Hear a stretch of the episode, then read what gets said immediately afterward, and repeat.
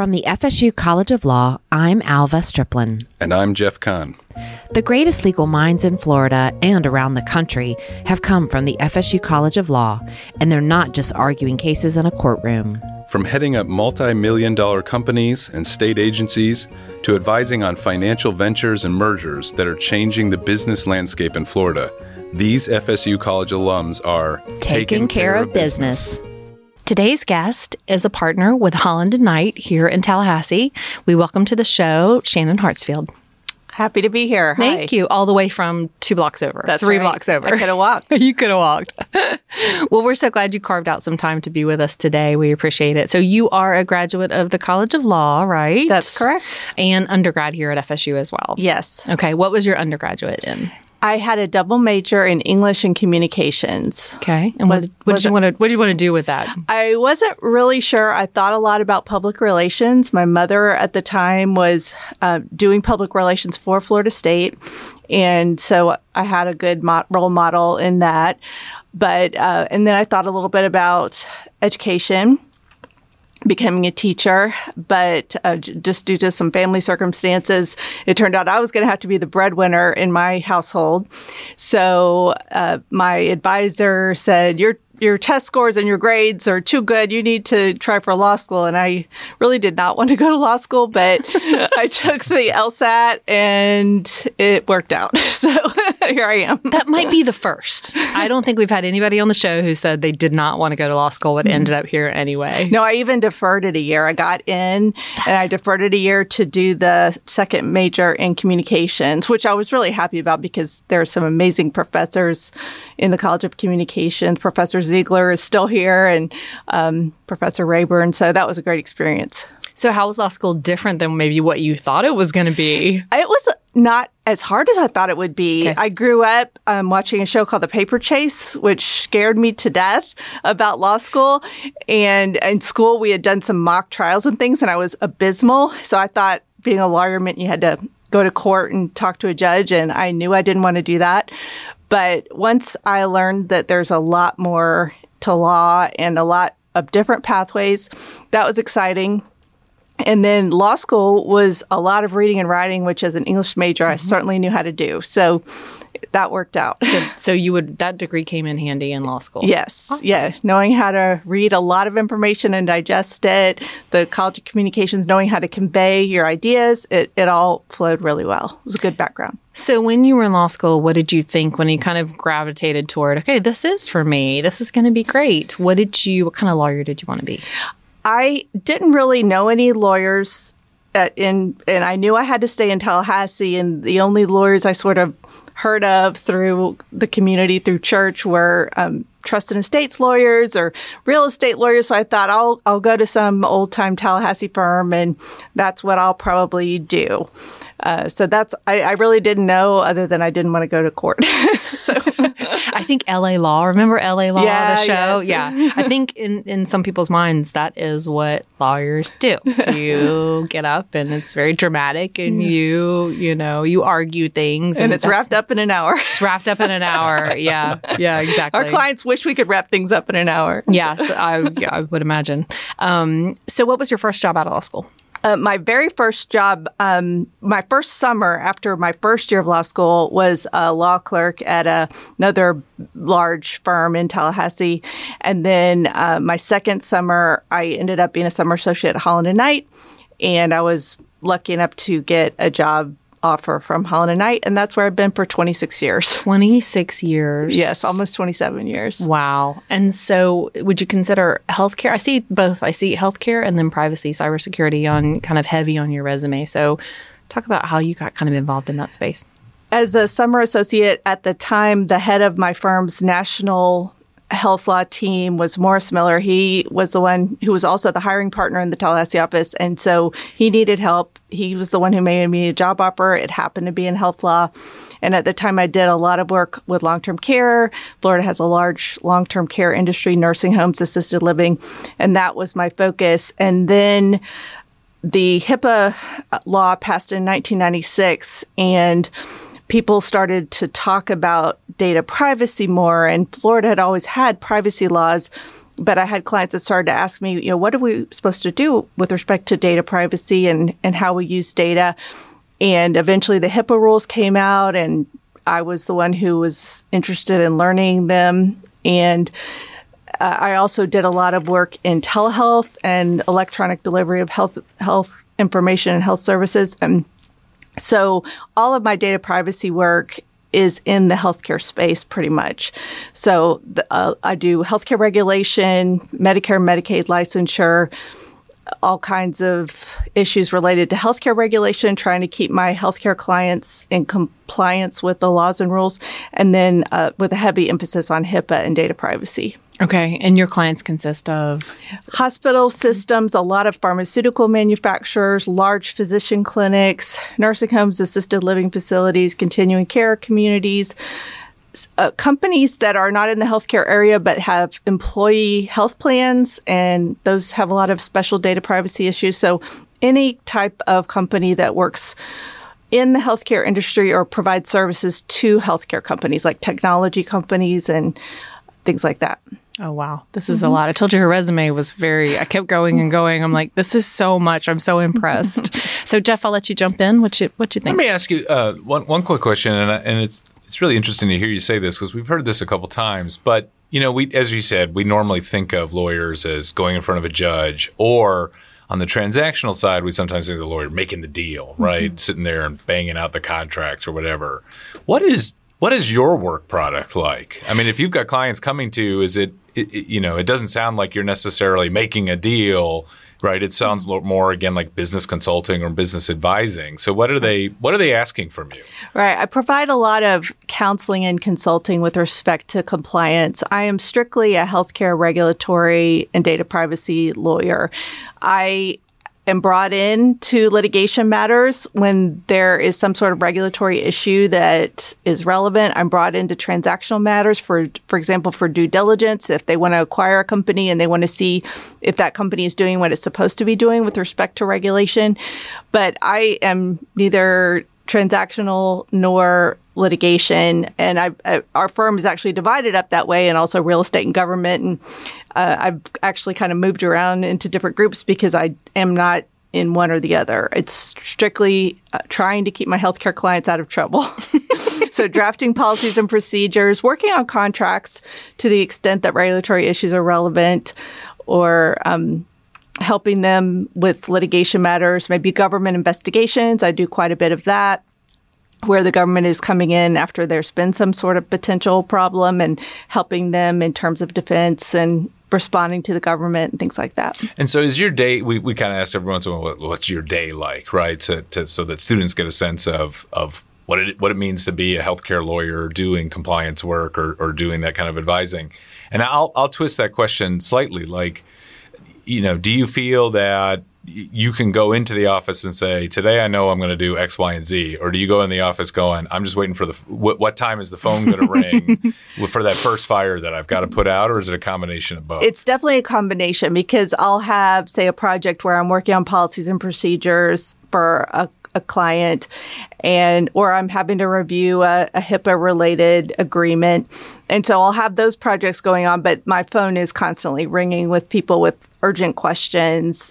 Um, you know, they, can we do this? Or we just got this letter, or um, what, you know, I, my boss is demanding that I answer this question right now. And, and those are the kinds of things I'm helping clients navigate. Um, sometimes I joke that I feel like my name should be Siri, because they're like, hey, Shannon, what's the answer? You know, so um, I'm having to come up with the answers pretty quickly. And, and sometimes I'm having to provide advice and counsel where the law is not at all clear. And so you're helping clients assess risk. If you do this, then this is what could happen. If you do this, this is what could happen. And, and so that's um, a lot of what I do day to day. And you mentioned, I mean, obviously, and it's so, you know, this is one of the best things about law school is you don't, there is no pr- perfect pre-law program. And even in the business area, right, you don't need to be an accountant. You don't need to be an econ major. I mean, it's quite clear, as you said, that communications and marketing helps you as a lawyer, both, you know, read a lot, as you said, on the English side, but also the communication side, be able to explain things to clients, to the court, to administrators. Um, but I guess my question kind of going on that is, how does a student um, sort of decide that that's something that they are good at, or is it? I mean, is that something you can train, or is that something we just got to throw you in the deep end of the pool, basically, do you think? I, I think law school c- can and does provide a lot of useful training. My legal writing course was by far, in a way, the most helpful in terms of my initial work as a young associate. But uh, a lot of what you're learning in law school is about how to think, how to analyze cases, and that's very, very helpful. But so much of what you do as a lawyer involves learning on the job, and, and so it's important to try to find a work experience where they're willing to teach you, they're willing to sit down with you and explain things. And, it, and if you don't have that, then you're going to have to spend a lot of time learning and training yourself and watching C L Es, connecting with colleagues, trying to get that mentoring from other people.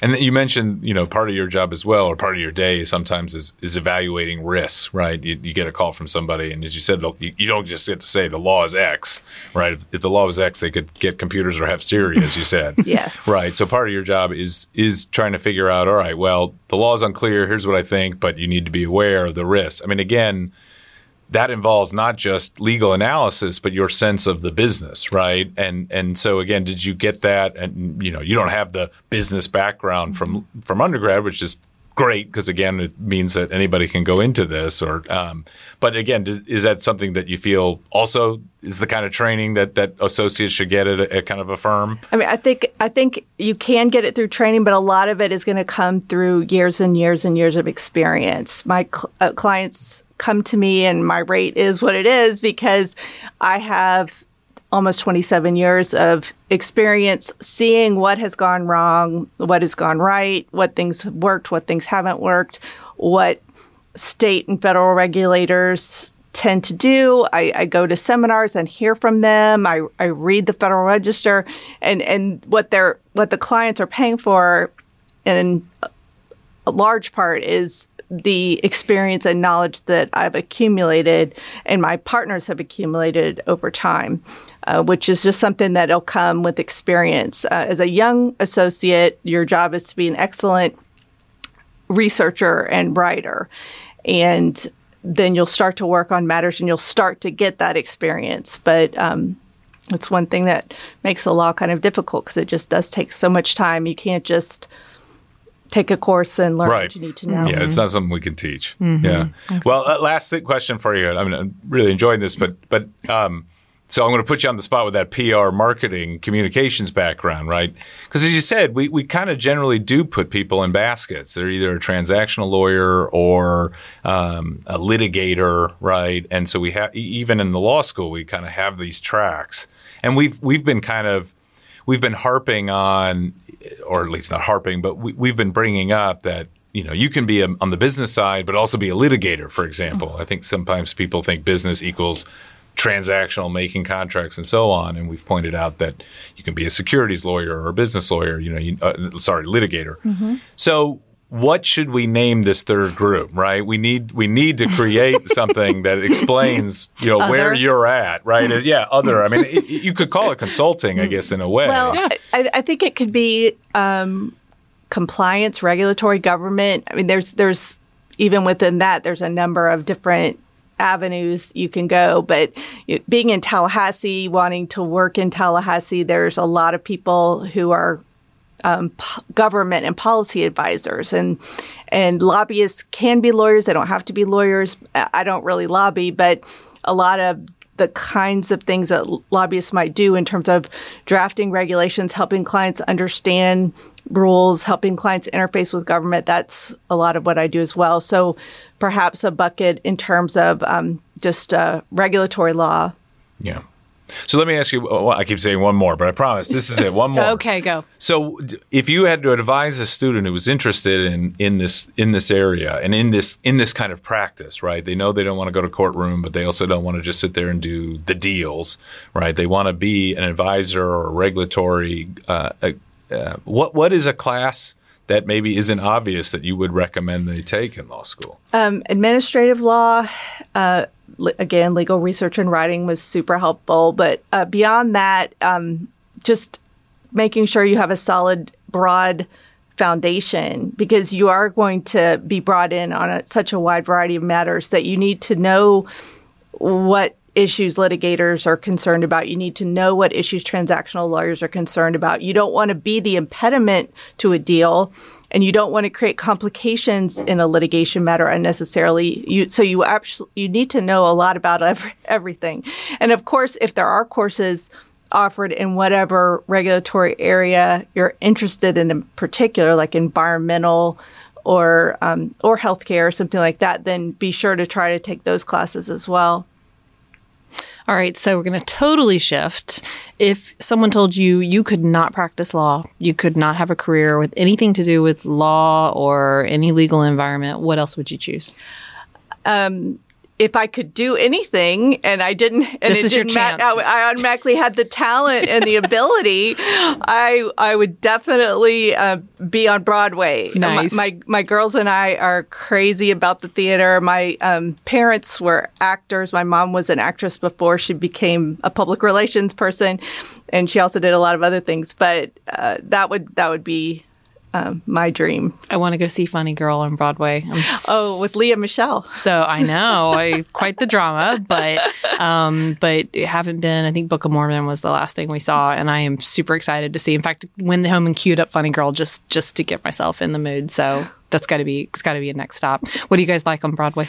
Uh, I like Six, the musical. Okay. And we have tickets to Strange Loop in a, uh, for Labor Day weekend. And um, but my hero is Lin-Manuel Miranda, and I actually got to see him live and in person in Freestyle Love back oh. in December. It was worth my older daughter getting COVID as oh. a result of that trip. She she lived, um, and I was glad because I was really happy to be there amongst all the theater people breathing yeah. on each other. So it's okay. It was worth it. It was worth it.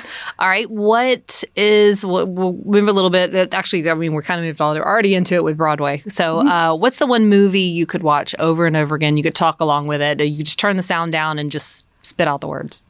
Oh, boy. If I told you the real movie, then you would know my banking passwords and stuff. And it's a database. So I can't tell you that. But um, a, a movie that I really, really loved recently is the new Elvis movie. Um, Which? Oh, my word. It, Baz Luhrmann. Yeah, it's yeah, it's it, I've seen it twice already. It's in it's in the theater right now. You have to see it. It's really long, so be, don't drink too much. Uh, Is it his life story kind of thing? Yes, or? yes, and oh. it's it's uh, you know how he started, and it's it's it's about his manager. Also, Tom Hanks is in it. Oh. And, Tom Hanks is the manager, and it kind of focuses on his relationship. With yeah. Him. Oh wait, he's phenomenal. Colonel Parker in yeah. the movie. Okay, Who's not a I do colonel, know what, and not really last name Parker either. I knew that. Yeah. I knew that because I read Elvis and Me, the um, Priscilla Presley. No, Okay. Loved it. Loved the book. I mean, so I did know that little tidbit about there Colonel Parker. yeah. So I would, I would recommend podcast. Elvis. I do learn something every podcast. It's totally true. Okay, Elvis the movie. And I saw Top Gun this weekend. Oh, so that's good too. Yeah. It was pretty good. It was, you walked away and went, okay, that was good. Okay.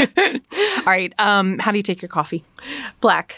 Me too. Me too. Kindred spirit. I don't want any extra calories.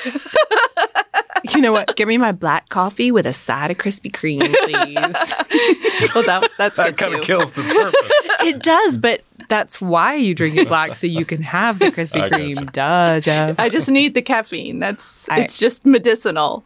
I totally. We've had a few non-coffee drinkers on the podcast, and it's really just shocking. Like, I don't even know where to go with that. Like, okay, next we question. End it. That's it.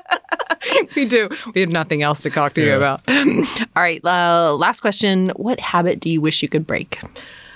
What habit do I wish I could break? I wish I could start stop stressing about everything, but but as a regulatory lawyer, it's almost required for the job.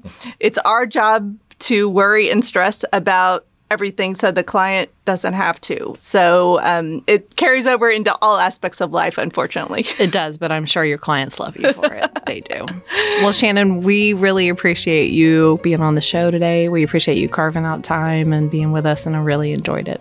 Happy to have done it. Thank, Thank you. you. Thank you. This podcast made possible by a generous donation from Jeff and Aggie Stoops. Special thanks to F S U College of Law's Professor Sean Bairn for creating our theme music.